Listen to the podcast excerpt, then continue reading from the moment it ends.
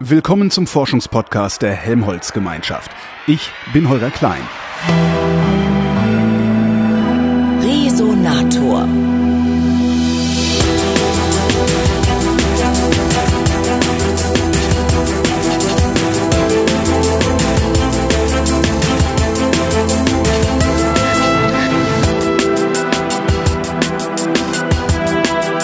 Am 2. November 2016 gibt es einen öffentlichen Vortrag im Berliner Institut der Physikalisch-Technischen Bundesanstalt. Dort wird der Präsident der PTB über das neue internationale System der Einheiten referieren. Und ich bin nach Braunschweig gefahren, um mir von Joachim Ulrich kurz schon mal die Geschichte der PTB erzählen zu lassen. Sie sind ja ein direkter Nachfahre ähm, des Namensgebers meines Auftraggebers, nämlich äh, ein direkter Nachfahre von Hermann von Helmholtz. Ähm, der hat das hier gegründet, ne? Hermann von Helmholtz war der erste Präsident. Ja. Äh, er hat es, die Gründung mitbetrieben, aber der eigentliche Betreiber war eigentlich Werner von Siemens.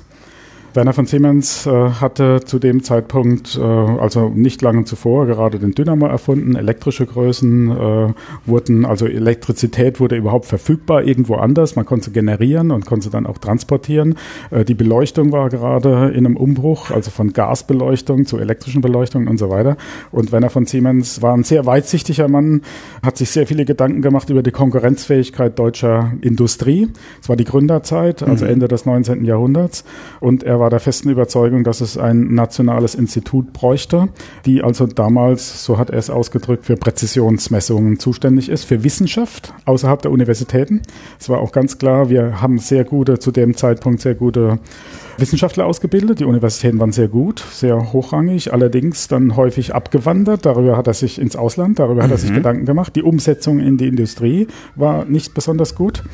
Und es gab keine Helmholtz-Gemeinschaft, es gab ja. auch keine Kaiser-Wilhelm-Gesellschaft, keine ja. Max-Planck-Gesellschaft, keine Fraunhofer. Es, es gab, gab nichts, keine außeruniversitäre es gab Forschung. Keine Univers außeruniversitäre Forschung. Außer in der Industrie selber dann wahrscheinlich. Äh, außer in der Industrie selber, aber da hat er gesehen, dass da eine Lücke äh, klafft, dass die Industrie das nicht äh, selbst leisten kann. Insbesondere dann, wenn es also um die Entwicklung von Präzisionsmessmethoden hm. geht, die er insbesondere natürlich dann in der Elektrik, in der Lichttechnik, äh, also in dem Sinne für die Dinge, wo er involviert war, dann auch tatsächlich gesehen hat. Also da klaffte eine Lücke.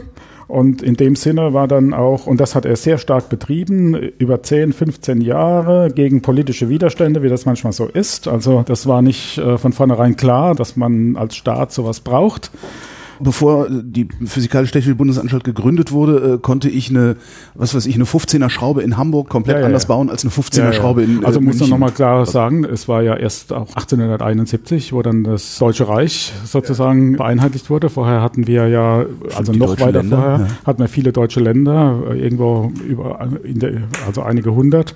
Und die hatten ihre eigene Längenmaße zum Teil. Ne? Wir hatten die Braunschweiger Elle, die hängt hier irgendwie eingemeißelt an einem Haus Haus in der, in der Stadt.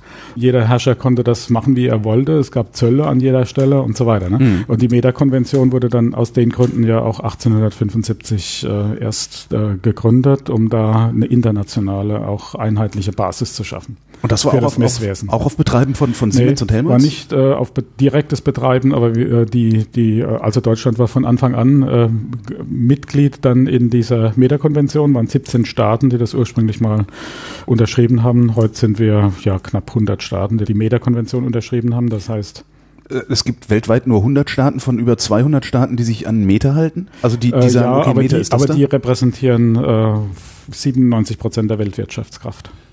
Okay, damit, ja, das ist, also das also ist die normative jeder, Kraft jeder, des Faktischen. Jeder, dann, ja. der Handel, internationalen Handel ja. treiben will, bezieht sich auf das internationale System der Einheiten und damit die Meta-Konvention. Also nochmal zurück zu Werner von Siemens und zu der Gründung.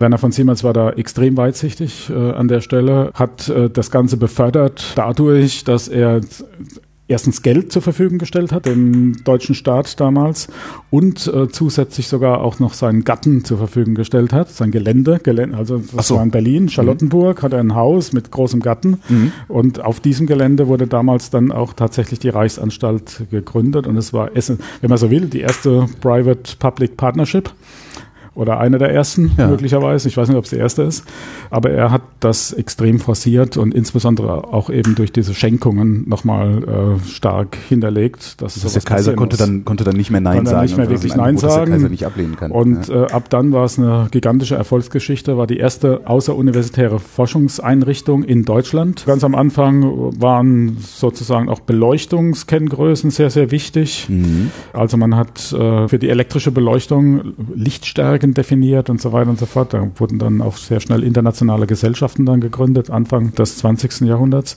Ja, und dann gab es also Einstein war im Kuratorium zum Beispiel. Äh, der wurde ja, ich glaube 1914 letztendlich von der ETH in Zürich nach Berlin gebracht. Man wollte ihn, man hat, er hatte ein Angebot von der Reichsanstalt damals. Wie hieß sie damals, die PD? Reichsanstalt, Physikalisch-Technische Reichsanstalt, PDR.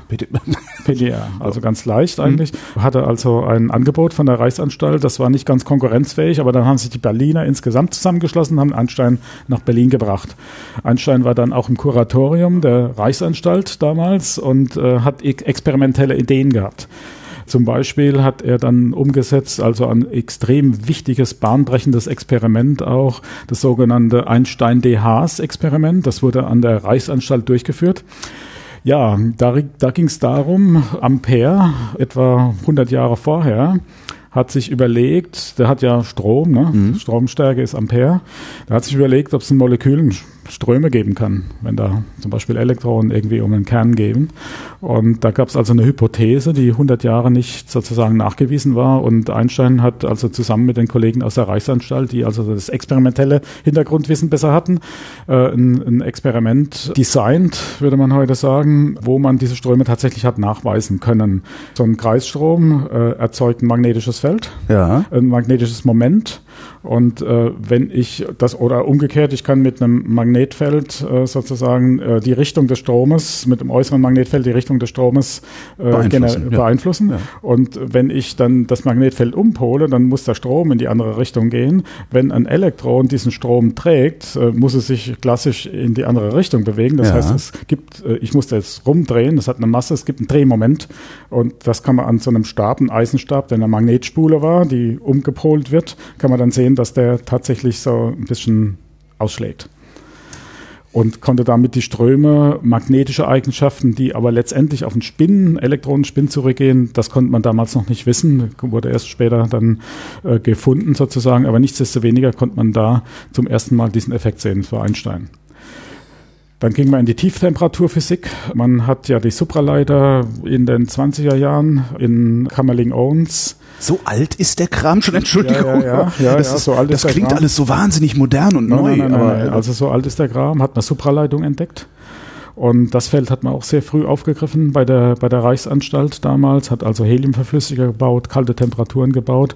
Und ein ganz, ganz wesentlicher Effekt, wahrscheinlich der wesentliche Effekt in der Supraleitung ist der sogenannte Meissner-Ochsenfeld-Effekt. Äh, auch Meissner war ein äh, PDB-Mitarbeiter, mhm. auch Reichs ein PDR-Mitarbeiter. Da hat man dann, ja, das, also der Effekt beruht darauf, dass ein Supraleiter alle Magnetfelder aus seinem Inneren verdrängt. Und äh, das, die, diesen Effekt hat man damals vorausgesagt, hat ihn nachgewiesen.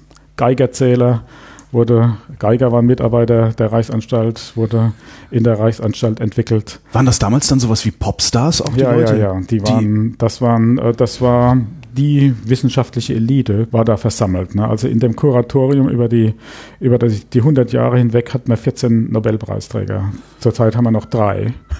also wir halten uns ganz gut. Naja. Also das waren, äh, Bode hat äh, zum ersten Mal also Koinzidenznachweis äh, geliefert. Darauf beruht die ganze Teilchenphysik und äh, auch äh, viele andere Bereiche der Physik. 1887 war die Gründung. Ne? Ja. 1887 war die Gründung, dann ist äh, viel, viel spektakuläres Zeug erfunden worden, dann haben wir zwei Weltkriege angezettelt. Ja. Was hat die Reichsanstalt in der Zeit gemacht? Gibt es da auch so eine gemeine Nazi-Vergangenheit ja, oder konnten Sie sich da äh, raushalten? Die gibt's leider. Äh, da wurde ein äh, Herr Stark Präsident, der auch einen Nobelpreis übrigens gekriegt hat für die sogenannte Stark-Verschiebung. Also war wissenschaftlich eigentlich anerkannt. Und der hat sozusagen deutsche Physik betrieben. Deutsche Physik? Ja. Das ist das, was die Verschwörungstheoretiker im Internet heute propagieren oder ist das was äh, anderes? Ich weiß nicht, was gerade momentan im Internet ist. Na, also äh, Einstein kann das mit, das mit der Relativitätstheorie stimmt ja gar nicht, weil Einstein war ja Jude. Das war der damalige, das war genau der damalige Tenor. Aha. Also das äh, wurde, also insbesondere auch in Heidelberg, wo ich ja äh, vorher gearbeitet habe, auch äh, von Lenar äh, ja propagiert. Man hat das deutsche Physik genannt und die Relativitätstheorie, die Quantenphysik, war als nicht deutsch qualifiziert sozusagen. Dem Was ist daraus gefolgt? Also weil das macht's ja nicht falsch. Langfristig hat es natürlich überhaupt nichts daraus gefolgt, ja. weil die Wahrheit ist die Wahrheit und äh, das, darauf beruht ja die Wissenschaft, ne, ja. dass wir versuchen, objektive Wahrheiten äh, zu generieren. Und das hatte langfristig überhaupt keinen Einfluss. In Deutschland direkt hat es natürlich einen Einfluss gehabt, bis dahin, äh, dass das Kuratorium wurde aufgelöst, zum Beispiel jetzt bei der, bei der Reichsanstalt. Ne, dieses hochrangige Kuratorium wurde aufgelöst. Äh, es wurde zentralisiert. Stark hat äh, ja mehr von oben direkt entschieden, was wie gemacht wird. Und äh, Einstein, äh, wie wir alle wissen, ne, ist ja dann ist ausgewandert, emigriert, äh, emigriert. Und äh, das wurde also massiv auch betrieben äh, innerhalb der Reichsanstalt damals von Stark, von, von dessen Präsidenten. Aha. Wir sind gerade dabei, das in einem Buch aufzuarbeiten. Ah, schön. Ja.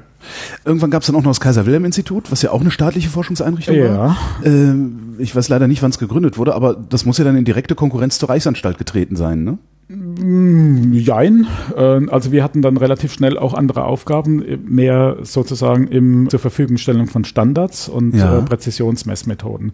Die Kaiser-Wilhelm-Gesellschaft, die wurde kurz danach gegründet, genau weiß ich es nicht, um 1900, soll es mhm. eigentlich wissen. Ich war in der Max-Planck-Gesellschaft und ich glaube, ich war bei der 100-Jahr-Feier. ja, es war so feuchtfröhlich, die hat man vergessen. äh, aber irgendwo um die ja. Jahrhundertwende eben. Und ja, also man hat dann äh, irgendwie möglicherweise auch, aber da kenne ich die historischen mhm. äh, Hintergründe jetzt nicht ja, genau, aber durchaus möglicherweise auch aufgrund äh, des Erfolges der Reichsanstalt gesehen, dass man außeruniversitäre Forschung braucht. Und das hat man dann in den Kaiser-Wilhelm-Instituten äh, eben realisiert. Das heißt, die Grundlagenforschung ist dann von der PTB weggegangen? Teilweise. Wir betreiben nach wie vor Grundlagenforschung dort, wo es für unsere Aufgabe wichtig ist. Also wir haben ja jetzt nach, de, nach dem Krieg Krieg wurde die Reichsanstalt sozusagen war auch äh, ja, zerstört. Die Mitarbeiter über die ganze heutige Bundesrepublik mehr oder weniger zerstreut, mhm. hat sie hier wieder aufgebaut und sind dann äh, im Grundgesetz sozusagen verankert, also im Einheiten- und Zeitgesetz mhm. werden wir genannt. Also die ja, Darstellung der Einheiten ist eine hoheitliche Aufgabe in allen Staaten, okay. Äh, weil darauf der, der gesamte Handel beruht, darauf die gesamte ja, gesellschaftliche Akzeptanz von vielen Dingen beruht. Also letztendlich, es geht bis hin zu ihrem kleinen Blutgild, es geht hin bis zur äh, Strahlensicherheit und so weiter und so fort in diagnostischen Bereichen, mhm. Röntgen, Bilder und so weiter. Äh, das ist eine staatliche Aufgabe, wird auch überall so definiert in mhm. allen Staaten der Welt. Und da wurde die, äh, die Physikalisch-Technische Bundesanstalt dann eben zu dem Zeitpunkt wieder gegründet. Also wir haben einen sehr genauen Auftrag, aber in diesem Einheiten- und Zeitgesetz steht auch, dass wir zur Erfüllung unserer Aufgaben Forschung machen sollen, mhm. müssen, dürfen. Und genau das machen wir. Also überall da, also wir verstehen uns ja so, dass wir an der Spitze der Messtechnologie in Deutschland stehen. Wir haben fast zwei Stunden miteinander geredet und den Mitschnitt dieses Gesprächs gibt's in der nächsten Folge des Resonators.